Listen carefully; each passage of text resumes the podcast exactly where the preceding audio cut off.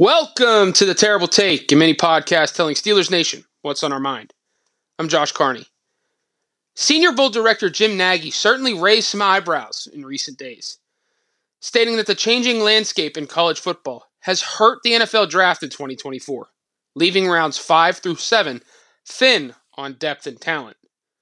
Nagy added that teams should really consider trading out and acquiring picks for the 2025 NFL draft. It was a surprise comment from Nagy, and for my money, was a bit of an out of touch comment, too. Sure, Nagy knows a heck of a lot more football than I do. I'd be the first to admit that. And he has a great grasp on the draft class overall.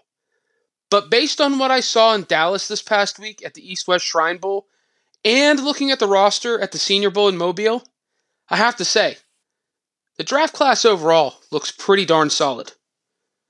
Sure, an extra COVID year, NIL, new transfer rules, and more have made it easier for players to decide to stay in school rather than jump to the NFL for a chance to be picked late.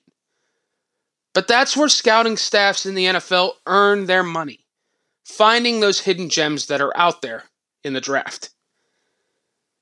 In the week that I was in Dallas with Melanie Friedlander, Joe Clark, and Tony Calderon, we saw quite a few prospects that look like late round gems. Names that include Penn State offensive tackle Caden Wallace, Tulane safety Jarius Monroe, Northern Iowa defensive lineman Khristian Boyd, Alabama State cornerback Mikey Victor, and yes, even Pitt cornerback MJ Devonshire. It seems like more and more the last few years, big names like Nagy have been down on the later rounds of the draft for one reason or another.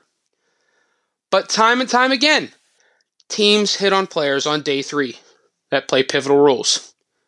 Just look to the Super Bowl this year. Brock Purdy ring a bell? That will again be the case this year in the 2024 NFL Draft.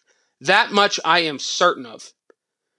It might look weak right now from Nagy's perspective, but that's not what I saw in Dallas.